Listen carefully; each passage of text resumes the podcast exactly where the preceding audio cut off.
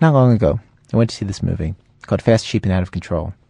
Hadn't read any reviews, hadn't seen any ads for it, didn't know anything about it really, except that it was by Errol Morris, a documentary filmmaker whose work I like. And the friends of mine enjoyed it. And it was great. It had funny moments and reflective moments and interesting characters. Totally satisfying, soulful film. And after the movie, I'm walking through the theater lobby and I see the poster for the movie, which I somehow missed on my way in.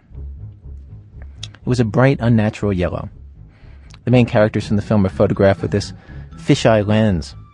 So their heads are huge and their bodies are tiny. And they're in big print. The poster says these words The bizarre at its best. And I realized what was going on. Someone, somewhere, thought that this film was wacky. Or they thought they could sell it as wacky. Which, if you see the film, is astounding. It's a great film, but it's not wacky. There's a whole section in the film about death, meditation on death. It's not wacky.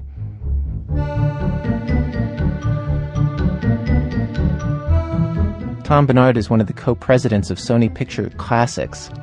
He saw what a great film Fast, Cheap, and Out of Control was, had bought the distribution rights from Errol Morris in a bathroom at the Sundance Film Festival. It was, he says, the only quiet place to get anything done without competitors overhearing. And he says they market the film as wacky for a simple reason. Wacky sells. Market a film is wacky, and people come to see it. Well, I mean, to me, one of the ultimate wacky sells on a movie was Brazil. And and what was the sell? I don't even remember that. What was the Oh, ad campaign? It was just a bizarre uh, campaign with sort of a sort of South American lettering style, you know. Uh, Right. that had Brazil and, and a lot of wacky lines and colors. Uh, we had a movie Crumb, which was you know a very very moving film, but uh, it, to, to talk about R. Crumb, the guy's a wacky guy. Even uh, even in, in the company of men was it was a very dark comedy and, and wacky to some extent, and that's a movie we released, and I think the campaign is is, is a bit strange, a bit wacky. I don't know if you've seen any of these films, but they are every single one of them. You know, they are very dark films. These these are bleak films, really. I suggested to Mr. Bernard that Wacky seems to miss a lot of what these films are about, and he said, "No, no, no, no. Look at the four characters in Fast, Cheap, and Out of Control. Two of them are scientists. One's an expert on robots. One the world's leading authority on naked mole rats. There's a lion tamer. There's a guy who carves trees and bushes into the shapes of animals. And, said Mr. Bernard, that is, by most people's objective standards, actually kind of wacky. I, the film is a very strange film. The people are very strange, and I think in word of mouth, people would talk about it and they say, "Oh, look at these crazy guys. Let's go see what they're up to." You know what I realized as we talk is that I guess I just don't think of people as wacky. I guess some people just think of people as wacky and some don't. I mean, when I think of all the people in the Errol Morris film, or I think of R. Crumb, I mean, I think of them as being people who are fundamentally very, very serious. Do you see them as crazy guys or eccentric, you know, eccentric guys or, or wacky guys? I think they're very eccentric and very wacky, and you know, I think that if you know people in your world that you consider genius, and I think these guys are all geniuses at what they do, they sort of have a view that is so focused and, and so what would people call Albert Einstein eccentric?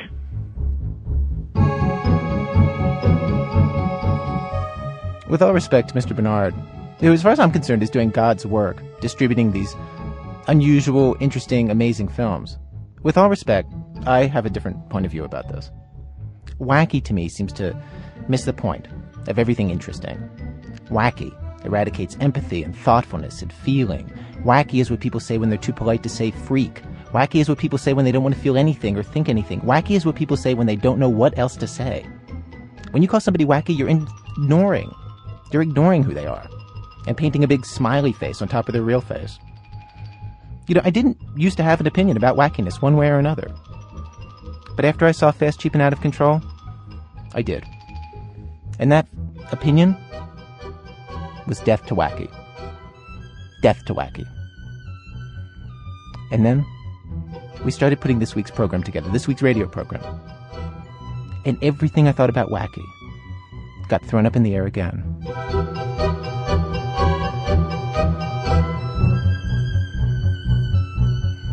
Well, from WBEZ Chicago and Public Radio International. It's This American Life. I'm Ira Glass. Today on our program, 13 Ways of Looking at Wacky. Act 1, Negative. Writer David Sedaris faces a sheet of glass, a glass of milk, a floor of carpet tacks, and a photographer with big, big ideas. Act 2, The Good, the Bad, and the Wacky. We squint our eyes and try to distinguish good kitsch from bad kitsch, good wacky from bad wacky. Act 3, The Politics of Wacky. A conversation with Michael Lewis about Republicans, the press, and, of course, wackiness. Acts 4 through 10, well, you'll see about those. Act 11, self proclaimed wacky. We find someone who is not called wacky by marketers or promoters. She calls herself wacky. Act 12, sidestepping wackiness and seriousness, and embracing both. Act 13, Dr. Jekyll and Mr. Wacky. That story from our own Sarah Vowell. Stay with us.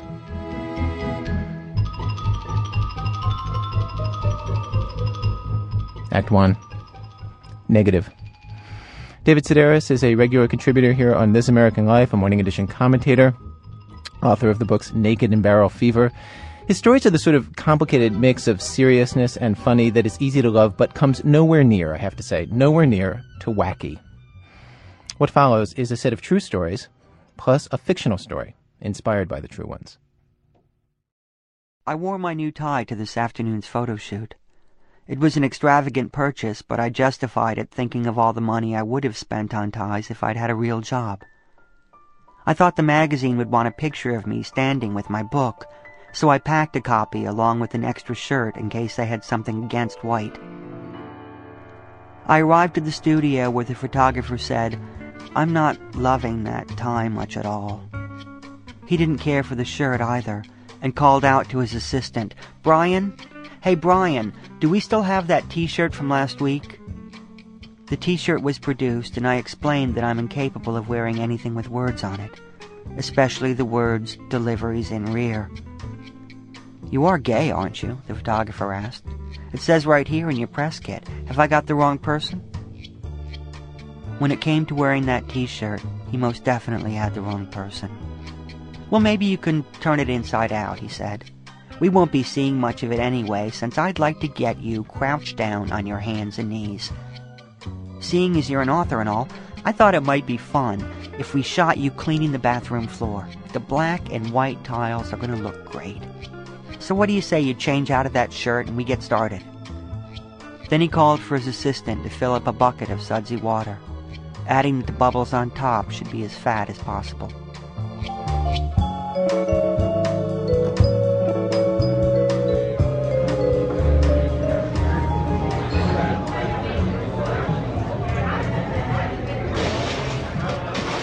As a professional photographer, I have to say that my two greatest assets are my tenacity and my sense of humor. These are the, the tools I use on a daily basis because it's not just knowing how to operate a camera, it's also knowing how to get into a person's head, you know, really camp out for a while. I, am not saying this right, so l- let me give you a little example. After she won the Pulitzer Prize, everyone thought of Bobby Fingerton as some sort of a genius, which is fine, but you could tell she'd really let it go to her head. It wasn't physically huge, not like a medicine ball, but you could see that she had this, um, this, uh, false idea of her own value or whatever. Um, this is something a person like me can spot right off the bat. It's a gift I have. Just like my sense of humor and my tenacity. I had seen her picture in a few of the weeklies, and she was always, um, I mean, she was always enthroned. You know what I mean? Just, just sitting there propped up against the sofa cushions with a quill in her hands. Terrible pictures. They, they put you right to sleep, but that's how it is when the photographer caves into someone who's clinging to this very, very antique uh, destructive sense of dignity. She clearly likes to play the Grand Duchess, but me, I'm, I'm looking for something wacky, something nutty that will jump off the page saying, hey, is this person crazy or what? You know, I mean, people like that. It's a, it's a kick.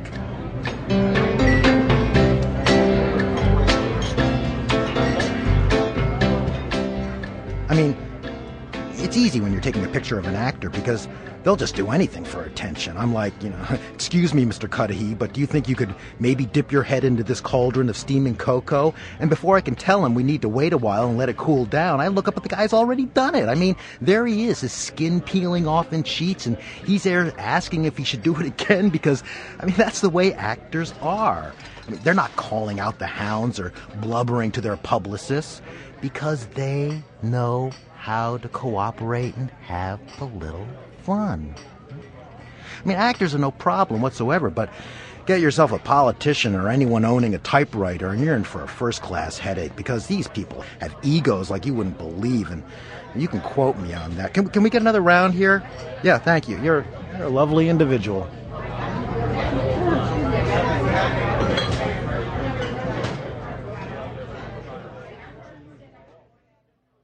I told myself I'd try to be more aggressive and stand up to these photographers, but so far it isn't working. I'd like to ask if they've read or even seen my new book, but the question sounds snotty. I understand that they're busy people. I'd just like to know why they think I should be pictured drinking tea with a stuffed squirrel or cradling an oversized can of fruit cocktail. I've never written about either of those things. My theory is that if you're good looking, they'll dress you up in embarrassingly trendy clothes, but at least allow you to stand upright. If you happen to be on the plain side, they'll come up with a gimmick designed to make you look even worse than you already do.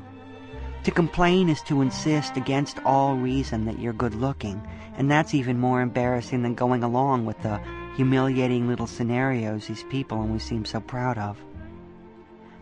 Today's photographer studied me for a few moments before asking if I'd brought another change of clothes.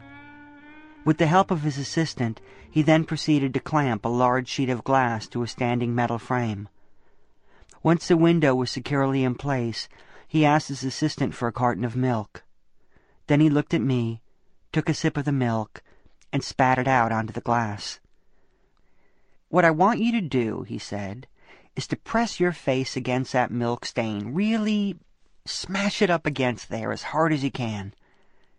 When I hesitated, he said, Don't worry, the glass isn't going to fall. We've made sure of that. In his mind, this was my only concern, that the glass might break.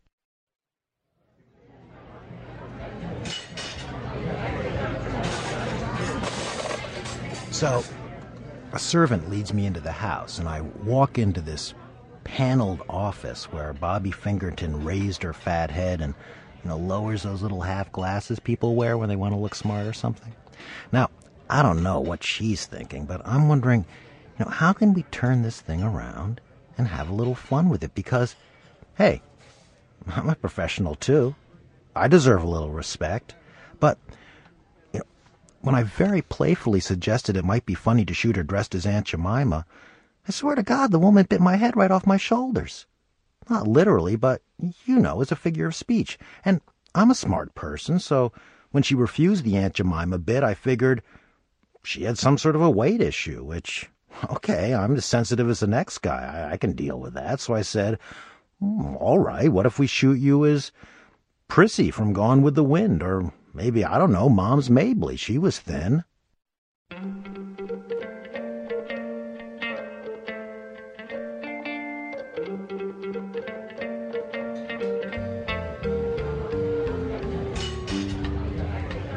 I mean, I was trying to work with her, maybe, you know, have some laughs, but she automatically assumed this, this, this expression. I don't know what else to call it. She looked like she was sucking on a handful of change. Just horrible. Just hateful face, and for no reason whatsoever. But me, see, I'm, I've, I've been at this a long time, and I knew there was no way I was going to back off, not on this one. Because if nothing else, this business has taught me how to read people. Not their books or whatever, but their inner, inner stuff. You, you know what I mean? All, all the psychological crap that makes them tick or whatever. So, so when Bobby Fingerton refused to dress like Aunt Jemima or Mom's Mabley, I suddenly got the message that underneath all the praise, all the hoopla, she was ashamed of being black. And it was like like a light went on in my head. It was like bingo.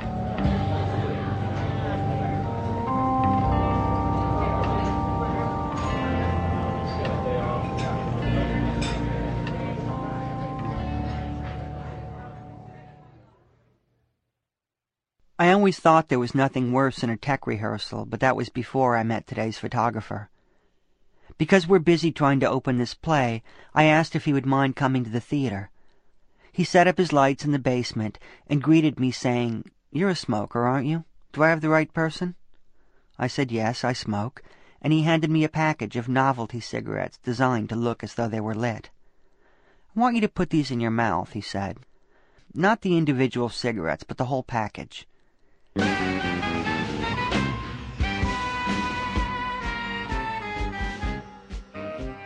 There were maybe three cigarettes altogether, but what with the cardboard backing and the plastic cover, the package was the size of one of those soap carriers children sometimes take to camp. It was a tight and nasty tasting fit, but whenever you complain, the photographers act like you're ruining not just their day, but their entire life. This is their livelihood, and here you are, spoiling it with your vanity. The underlying message is that they're doing you a favor. Here you'll be in a magazine.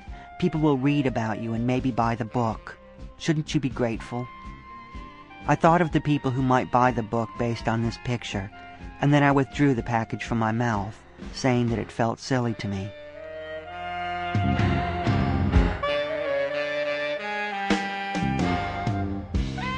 I thought I explained myself fairly well.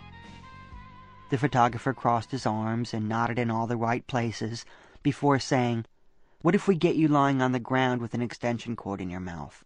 That might be fun. What do you say?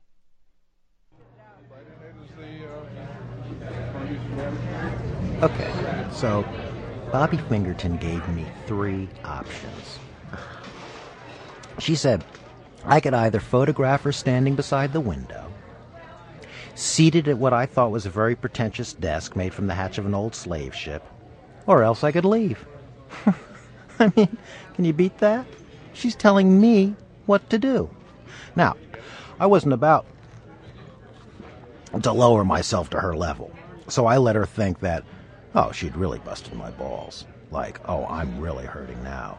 And I said, very formal like, I said, all right then, Miss Fingerton, let's try you standing by the window. So she takes her post, and I knocked off maybe two or three rolls, and then I had my assistant sneak outside and toss an M80 into her window box just to see what would happen. And this guy, Tommy, talk about a good hunch. what, what with the noise and the shattered glass, her eyes, I swear on my mother's grave, the size of, of um, of, of, of, coasters, you know, and her mouth closed up into this perfect little circle that was just, that was just, I mean, the word priceless doesn't even begin to do it justice. It was, it was one of those moments when you know for certain that there is indeed a God and he's actually playing on your team. No questions asked. oh man. So, I got the whole thing on film, which was just an absolute gas. I still Just last night, I looked at it and gave myself a stomach ache. I was laughing so hard.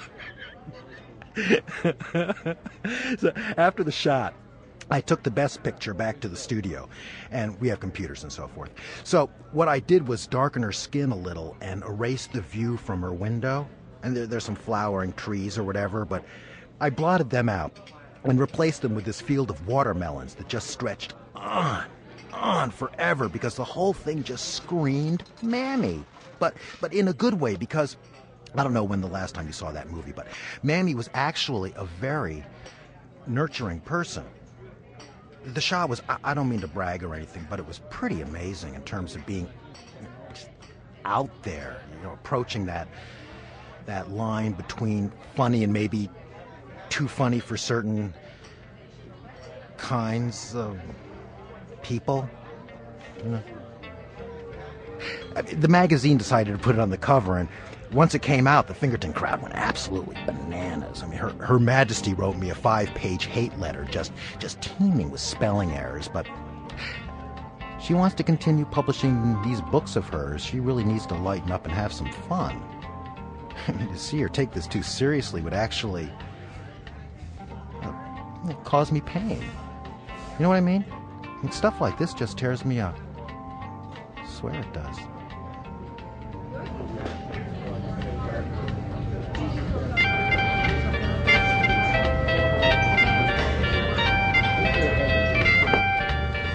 David Sedaris read from his diaries. Toby Weary played the photographer. Amy Sedaris played the woman silently listening at the bar.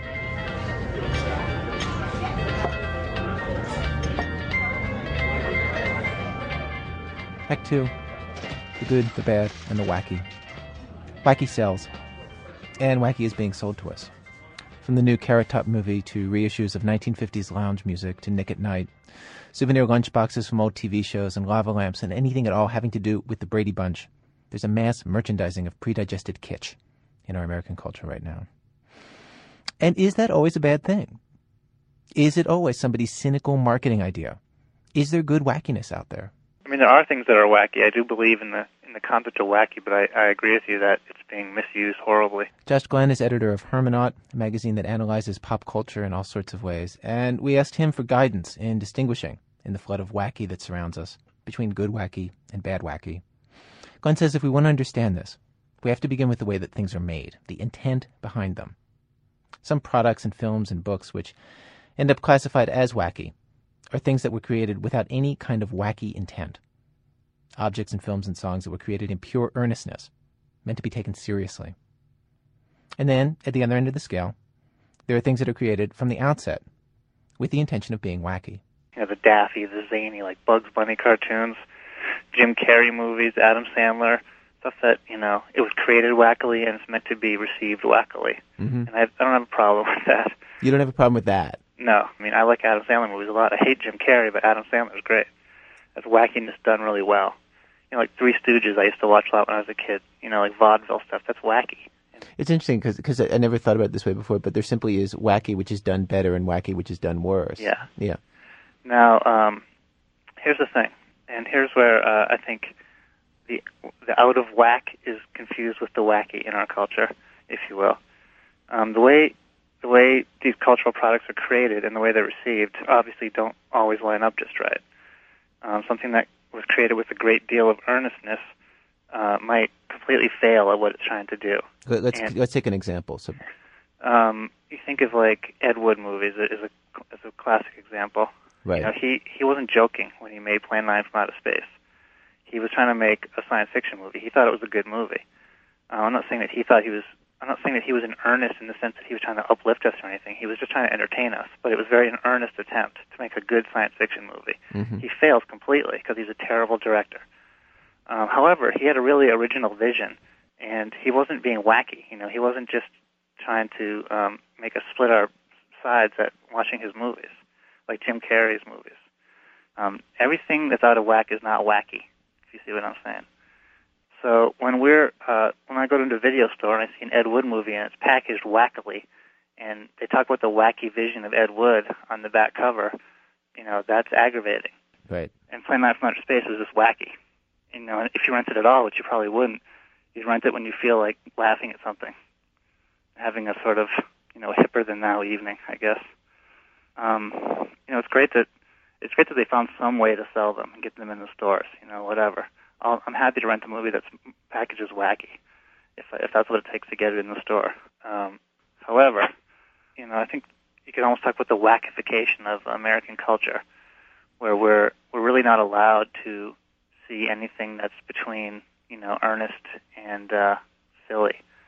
When of course um, you can look at uh, you know all kinds of cultural products that were meant to be taken very seriously and find them funny, yet at the same time have a lot of respect for them, or, or find them beautiful, or find them uh, moving, or you know there's all kinds of more emotionally engaged ways you can you can uh, deal with failed seriousness.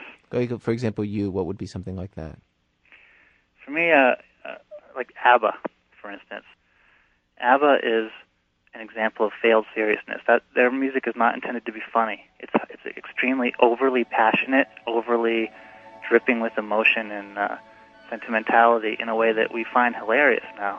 At the same time, it's you know they meant it, and and if you can sort of engage with the way that they, what they were trying to do, you can both laugh at it and be very moved by it. And then that's your relation to it. That's what Yeah. you feel about ABBA. Right. Can you hear the drums, Fernando? I remember long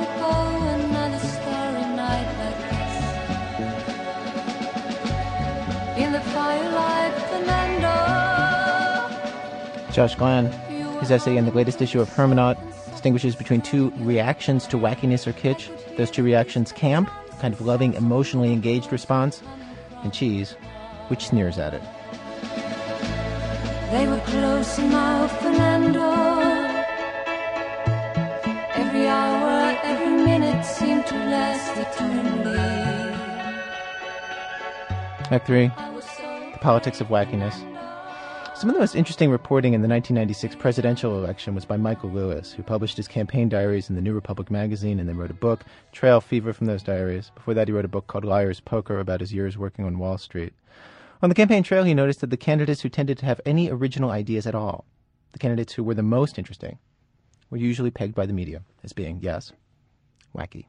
I think that it's not just in politics, but it also in big business. I think you find that that anybody who's got um, uh, the ring of authenticity, anybody who behaves the way real human beh beings behave, in in a context where powerful men are engaged in their you know epic struggle for power, gets tagged with with being being wacky or being uh, offbeat or oddball. I mean, there's nothing. Um, there's nothing more uh, alarming or dissonant in national politics than a politician that that you know tells the truth and talks like a ordinary human being talks, as opposed to the way a national politician talks. So let me ask you to give to give an example of, of a candidate like this. Um, probably the best example is Morry Taylor. Uh, he was this guy who'd come out of the Midwest who ran a what a billion and a half dollar company and whose workers adored him and who was qualified in every way really to be talking about uh, some of the big problems that face the country. But he was because he was funny and because he was he didn't take himself or the process all too seriously.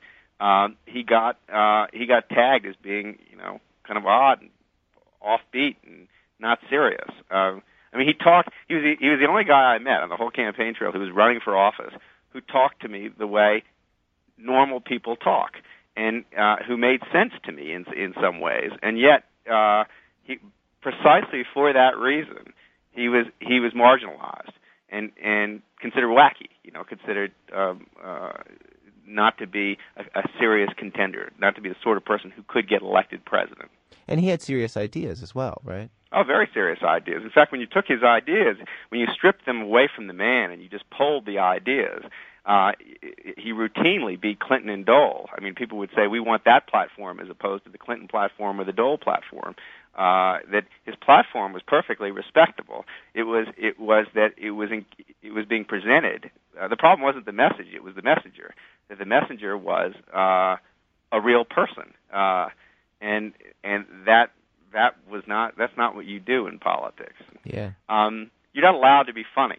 Uh, you're not allowed to be funny. I put it another way. You're not allowed to be funny when um, you're talk when you're also serious at the same time. The jokes have a certain place, uh, but but funny serious doesn't doesn't really work. Like, what's the place of the jokes? Uh, a joke is uh, in politics is something you tell at the beginning of your serious speech, and everybody knows it's the joke because it's the beginning of the speech, and it's the one about the three farmers in Iowa. I mean, it's a it's not actually funny; it's a ritual joke. Uh, but to be actually funny, that's a that that's dangerous. Uh, to to use humor uh, as a as a way of conveying ideas, uh, that's not so good. It makes people nervous.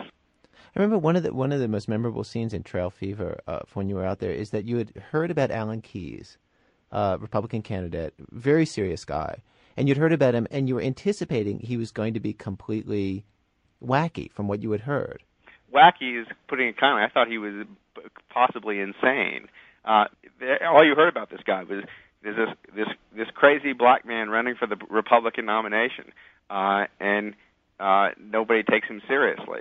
But when you actually got out there with him, Yeah, then you actually went and saw one of his speeches. and, and- and it was the most extraordinary thing. I mean, he was in the middle of the, the, the dead of a, a winter, in the middle of a snowstorm, in the middle of Iowa, and you know, 500 far- farmers turn out to uh, to hear Alan Keyes say what he has to say. And it turns out that he's speaking very sincerely to um, uh, to to to what people want to hear, and he he um his he had a single message, and the message was, "Look, America, all you want to talk about is money and money problems, the deficit, taxes, so on and so forth.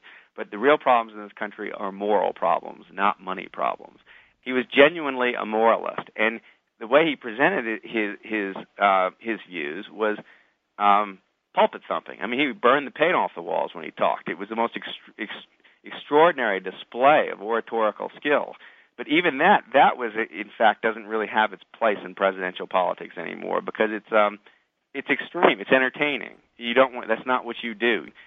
I mean, the phoniest candidates, in some ways, were taking taken the most serious simply because they were phony. Lamar Alexander was taken seriously for no reason other than he was a great phony, and people assume that great phonies succeed in that process. Anybody who was authentic or had any kind of integrity started with one strike against them because people just assumed, or reporters just assumed, that this character isn't suited for the process. It's interesting because you know the same thing. I'm just thinking about what, what you're saying about how um, how serious and funny aren't allowed to coexist in the same person in the news itself, in a certain way, like in the way the news media covers things. Serious and funny are segregated usually yeah. in in mainstream news. I think about the network news. Oh, it's yes. The, the anchors, if you really look at them, that, that, that they will tell you, oh, now we every now and then they might do something that's a joke uh, and they do about you know they do the joke about I don't know the spaghetti harvest in Italy and where people are actually getting spaghetti off of trees or whatever it is they're doing some joke story. But it's a joke story that that if you're doing a serious story you, humor never is allowed to creep into it. And uh, it's uh, you know I think you ask why that is. I mean, it's a great question why that is. I think it's because the people who are in the seriousness business uh, big businessmen, national politicians, you know, national news reporters, uh, that um, one of their great fears is to be taken unseriously. That their seriousness is what they're selling, and they can never let that guard down because if they let it down, then all of a sudden they open themselves to a different kind of criticism. Oh, that's he's not a serious person. Do you think we actually pay a, a political price as as a nation for this kind of segregation that we do between seriousness on the one hand and wackiness on the other. That is, everybody gets classified or seems to get classified in political life. You know, you're either one or the other, and there's very little middle ground. You're either the super serious candidate, a, a little pompous, or you're just discarded as the kind of wacky goofball including people who are very serious, like Pat Buchanan. Well, look, it is. It's very clear that that um, uh, that the price you pay is you don't get a very honest public debate that you there, there are lots of things you can't say just because it doesn't sound right. It's sounding right is all important, and sounding right means being a, you know serious all the time. But the, the, the second price you pay, which is and it's hard to measure, is that no one's interested. It doesn't ring true the way these the way issues are discussed.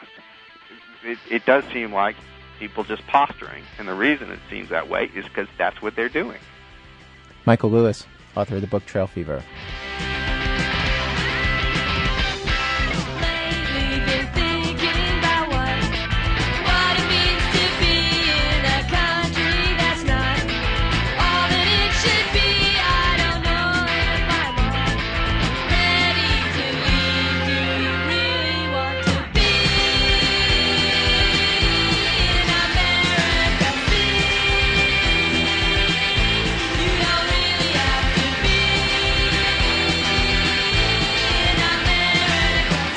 Coming up, what the truly wacky do with the nation's leading business newspaper, how Peter Jennings can help you evade wackiness and seriousness, and Sarah Vowell, A Streetcar Named Desire, and William Shatner together in the same story. That's in a minute from Public Radio International when our program continues.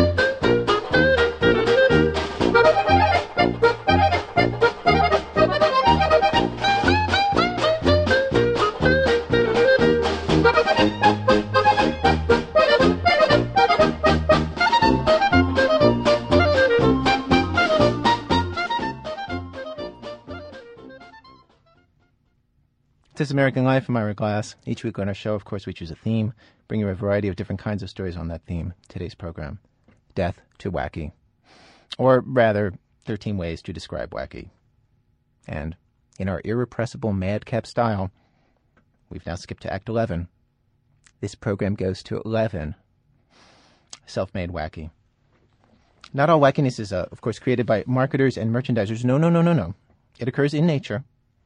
Some people simply see themselves as wacky. Take this personal ad, personal ad from the Chicago Reader.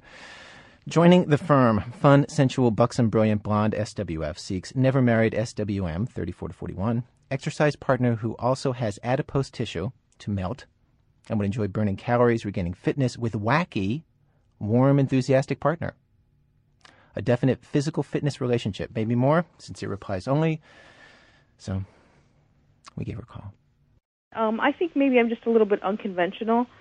My friends do call me wacky. I mean, they they think I'm I'm pretty open-minded and just a very spontaneous kind of person, and and um, and I think that's what they really consider wacky to be, and maybe also just the different things that that I'm involved with, like uh, perhaps you know I, I know I know how to speak six uh, foreign languages.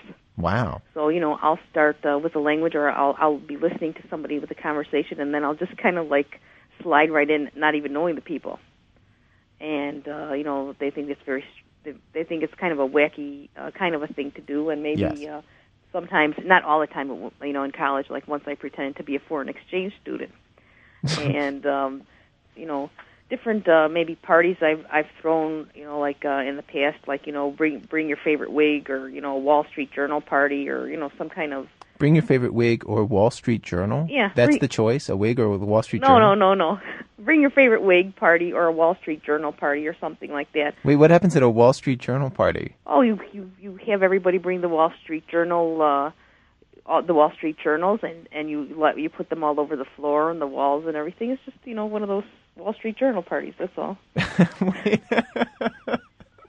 And then what happens? And that's it. That's all. It's just you know, just something fun and maybe out of the ordinary instead of you know just you know just getting a, having a regular party. Just tell everybody to bring a copy of the Wall Street Journal and, And then you a Wall Street Journal party. And then you just tape it up to the walls. yeah, tape it up to the walls and or you on, it the on the floor, floor. or whatever. You know, that's it. You know. And what happens after a few hours, uh, you know, at a Wall Street Journal party? Do people talk about the Wall Street Yeah, Journal? they'll talk about you know what they've read or what what's what's been happening. You know how you know they'll give different you know critiques and different things of you know the current events that have been happening or something like that. You know. You know, I got to say, you know, that is wacky. Yeah. So um, You know, there's a kind of person who likes being called wacky and a kind of person who doesn't. It seems like you're pretty comfortable with it. yeah, it doesn't bother me. I don't take it as a a negative thing, and I don't take it as a um, you know as a positive thing. I think it, it's just a, an observation. And do you think it's wackiness when people call you back for the personal ads? Mhm. One of the things that we've that we've been told by marketing people uh, in this week's show is that wacky sells. Yeah, wacky sells, right? and, and are you finding that's true with you? I think that wacky does sell. I think that wacky sells because people are so uh, afraid to be wacky, and so they they want to tap into that uh, thing that makes them curious about what wacky is all about, and uh, that wacky people do things that unwacky people are too frightened or too conservative to do. So how many responses have you gotten to your ad? Um, I have gotten probably about 30 responses, which I think is pretty good. And of those, have any of them mentioned the wackiness? Um, some have mentioned the wackiness, yes. They have. Mhm. So I guess I was wondering if you think that it's wacky that's selling, or if you think it's more like you know fun, sensual, buxom, brilliant, blonde. Oh, come on. What do you think? I'm not. I think I'm I think the speaking- wacky puts them at ease. Or my intention of wacky is number one, it was very, uh, you know, it's an honest description, and number two, I think it kind of puts people at ease too to not think that like you know I'm some kind of, um, you know, fashion model, fashion model or some very you know serious person that only you know only perfect GQ men must apply to my ad, and I, I won't consider anybody else. Right, sensual, buxom, brilliant, blonde might be a little intimidating. Right, exactly. So you know, wacky and warm is part of my package too. And it's selling. Yeah, exactly. Maria, an advertiser in the Chicago Reader. Act 12 Evading Wacky and Serious. As we've said in this show, if you're in certain kinds of jobs, business, politics, the news, there are lots of jobs actually, and you're funny, you're encouraged to either suppress that side of yourself or simply become the wacky guy. You know, you can either be Edward R. Murrow or Andy Rooney. And of course, nobody's going to send Andy Rooney to cover the Oklahoma City bombing or something serious. But in that landscape, there are also, there are all sorts of people who avoid being pushed into either box. People whose work has serious intent and humor and lots else besides. Robert Krulwich is somebody like that. His news stories on NPR and CBS and ABC are surprising and like no one else's. I still remember today a fake opera called Grosso Interesse that he must have staged, it must have been 15 years ago, on NPR's All Things Considered, using the voice of the chairman of the Federal Reserve, laced into actual operatic music to explain and analyze Reaganomics. Krulwich says the thing about trying to occupy this territory that is neither super serious nor wacky, this middle territory, is that sometimes people simply do not know what to make of it. And you stumble into all these unexpected responses. For example, one time on the Peter Jennings program on, on ABC News, uh, I decided, and he decided, he agreed, we do a series during one of the Olympic seasons. We do a series in which I created something called the Insect Olympics, where I chose, I think, five insects who could outperform the human champion by a multiple of at least 20, as I recall. And it was done with pure joy, and we took it very seriously. So we were very careful to select the strongest, or the fastest, or the best in whatever category it was insect, and then choose the equivalent human being. So what what happened the first night of this series is I had chosen speed, and uh, that was going to be a sprint.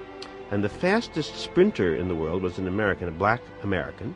And the fastest insect in the world, and we had a real runoff here between the entomology departments at Cornell, uh, University, Illinois, and um, I think the winner was out in, on the West Coast, and between three different insects, but the one that won was the cockroach.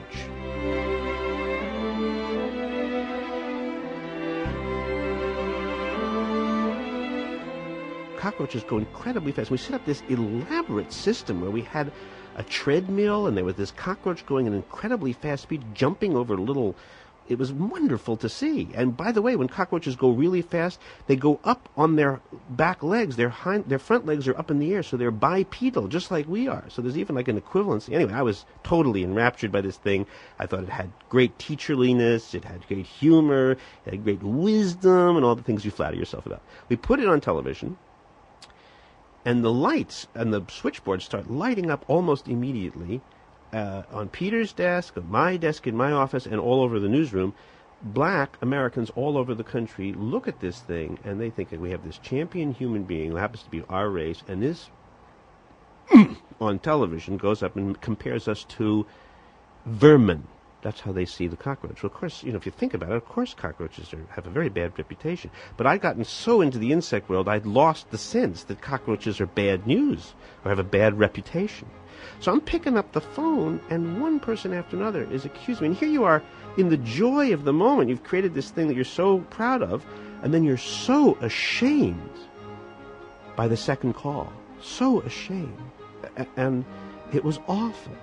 And then, then Peter Jennings did this uh, amazing thing, I thought, which is which gives you a sense of how uh, subtle television can get when it wants to.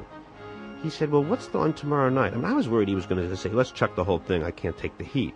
But instead, he said, "What's on tomorrow night?" And I said, "Well, we have a rhinoceros beetle who's going to outperform a Chinese weightlifter." He says, "Okay." He says, then he says to me, "I'm going to really like tomorrow's piece." Then he walks away. I have no idea what that means. Really like? Kind of like this one. So I tune on the TV the next night, and he's sitting there, and he says, first, when it comes to the end of the show, and this is going to be the piece, he lights up. His face just turns like all happy. And he says, and now something really special. A lot of you called yesterday. Or I, we share your fascination. I mean, I was just making, with the human and relations between the species and blah, blah, blah. And then he says, like almost licking his lips, let's watch this. It had the effect of somebody stepping up at their own dinner table and saying, I cooked this meatloaf, let's taste this. I mean, it would have been very bad manners at that moment not to like what followed. But after it was over, he, he did a non-verbal act, which was very interesting. The piece ends, and he just sits there silently glowing. It's all the way I could describe it. And then he sucks in his breath and he goes on, in other news, blah, blah, blah. And that act by the anchor, and this has happened to me with, you know, Susan Stamberg at NPR, other anchors too, who just, they, if they insist that this isn't wacky, if they say, no, I'm the man in the center, I'm the center of gravity here, the center likes this, then you do. Then you do. The calls went 180 degrees the other direction. Wonderful, marvelous, wonderful. And I have to assign it, I think, mostly not to the substance of the two pieces, but to Peter's display.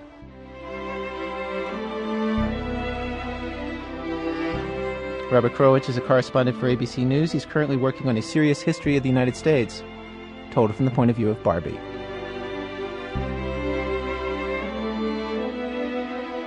Act 13 Dr. Jekyll and Mr. Wacky. Now, with this examination of the split in our culture that creates wacky, the split that demands that things either be totally serious or totally goofy, we have this story from our contributing editor, Sarah Vowell. One of the most gut wrenching half hours of public radio each week is a program produced in Chicago called Magnificent Obsession. It listens in on recovering drug and alcohol addicts telling their stories. Some are hopeful, some are funny, but many are just harrowing. The drunken mother crawling, literally crawling out of stores with her children in tow. The teenager whose parents find her lying in her own vomit. Um, she said, my dad said, "Oh, we should, we should clean her up," and my mom said, "No, let her lie in it. Maybe she'll learn something." Well, I did. I learned to try to throw up before I passed out. And I decided that my husband should be dead, and I planned what I call today the perfect murder. I've got to tell you that I was at on Valiums at the time that I was going to put the Valiums in the beer. I was going to have him drink it, and I was going to cut him in little bitty pieces with a Black and Decker saw, and throw Humpty Dumpty all over Illinois.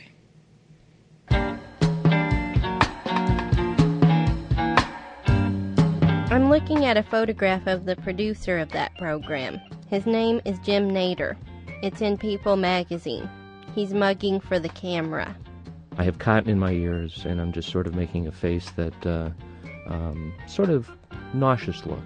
Mm-hmm. And was it their idea to put cotton in your ears? Uh, it was my idea for the cotton, but Mhm. not the nauseous look. Jim Nayder is the Dr. Jekyll and Mr. Wacky of public radio. He divides his time between documenting the horror stories of addicts and spinning grand pop mistakes on his nationally syndicated three minute long annoying music show. I heard about this show before I actually heard it, and the idea sounds awful, disingenuous. What's easier than taking pot shots at the musical oeuvre of the Brady Bunch? Then I actually listened to it. It turns out that Nayder's work is not the nadir of civilization I anticipated. The show is actually pleasurable and real, partly because of Nayder's deadpan announcing. He's not a wacky guy spinning another wacky disc. He does the show straight, as if he were a classical music announcer riffing on the significance of the post neo whatchamacallit. Hi, I'm Jim Nayder, and welcome to the Annoying Music Show. Often, the very best annoying music is produced when two great forms of music are combined, creating music so annoying it's almost dangerous. Today, we have the perfect annoying example. It's a mix of bluegrass and soul performed by the Burns Brothers. Now, if you feel that you can't go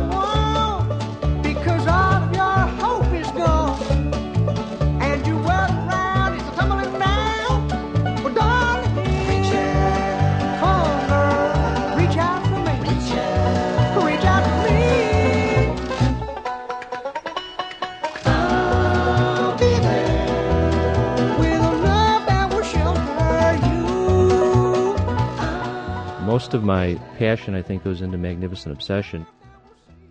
Um, the experience of Magnificent Obsession in a week, to me, is much more moving on, on a bunch of levels. Number one, someone will make contact with me to be on the show. Um, I'll go to their office or their kitchen or they'll come to my little studio. And in the course of a couple of hours, they'll have sit there and told me their deepest, darkest, funniest, most uplifting experience. And I've never met this person before. I think that's why that's more my passion. I feel it's more important work.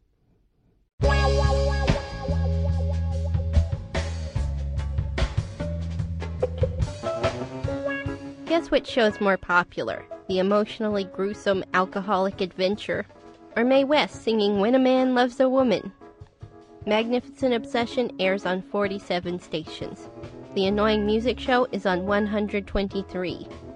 On WBEZ, Nayder's home station, The Annoying Music Show is heard on Saturday afternoons by loads of listeners. Magnificent Obsession is on at 4:30 in the morning. Even Nayder sleeps through it.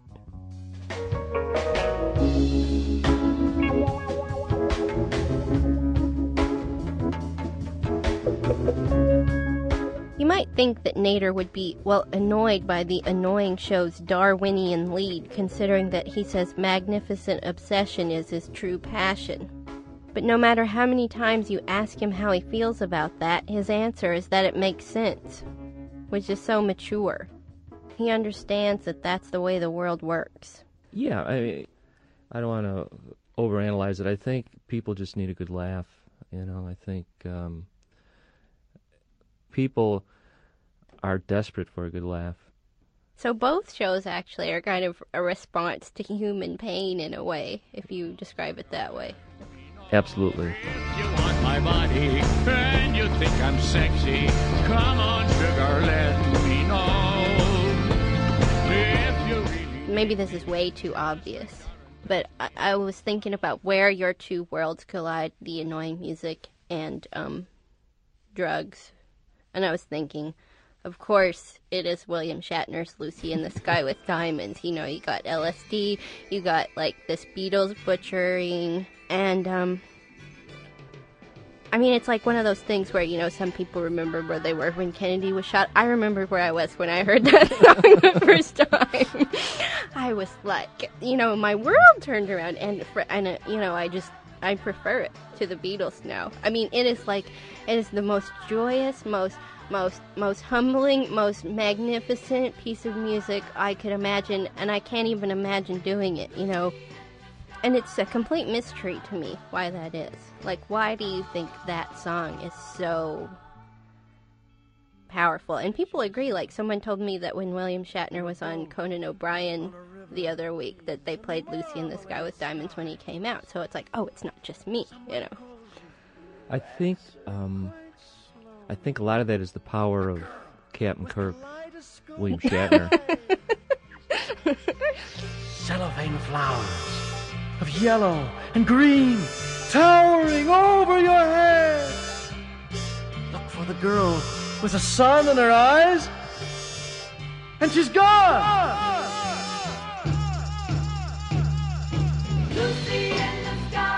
Or even when he does, when Shatner does Mr. Tambourine Man.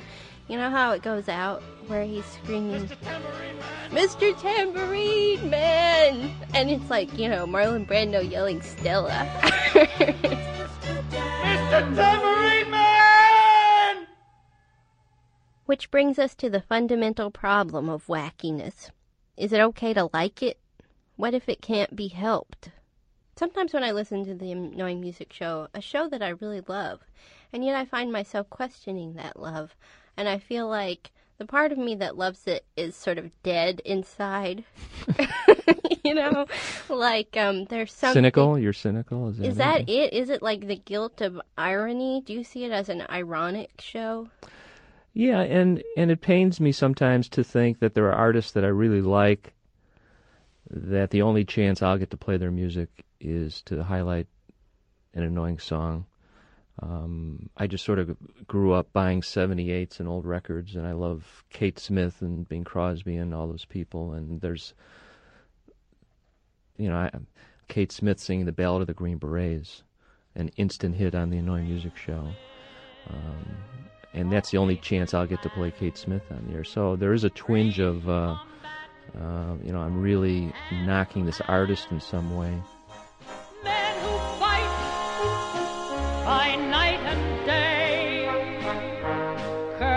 take from the Green Beret. The problem with doing a supposedly wacky show, or a deadly serious one, is that all the other parts of your personality never get expressed. Nayder's two shows must require a fairly schizophrenic to do list. Like, one minute he's looking for the best possible worst version of Rod Stewart's Do You Think I'm Sexy? And the next minute he's editing the cautionary tale of a drunk who lived in alleys. But if his psyche has dual citizenship, his pocketbook has pledged allegiance to the wacky flag. The annoying music show is his moneymaker. Prostitution. you know, uh, income and getting my daughter through college. Go ahead and laugh. But in two years, the annoying music show will gross enough that Nayder won't need another source of income. There will be CDs. There will be paraphernalia. Yes, this paraphernalia will be wacky. His daughter's college tuition will be paid for through the sale of hats equipped with earplugs and barf bags.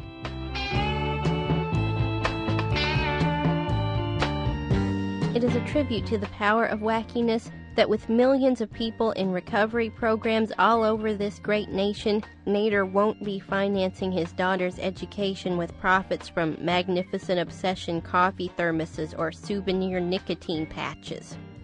Wacky sells. And we at This American Life are not above cashing in.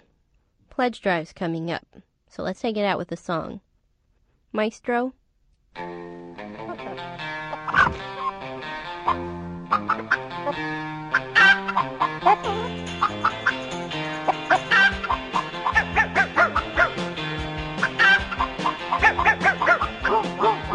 Sarah is the author of Radio On and a columnist for Salon Magazine online.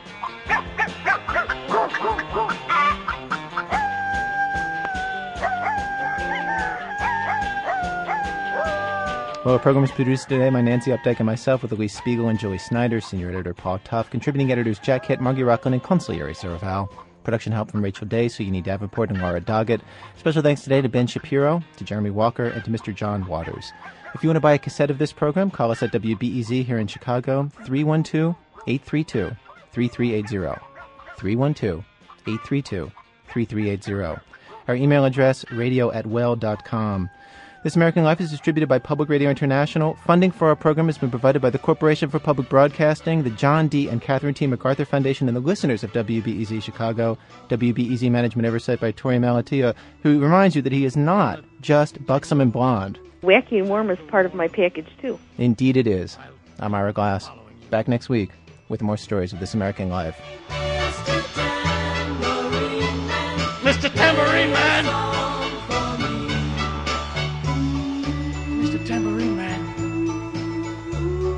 Mr. Tambourine Man!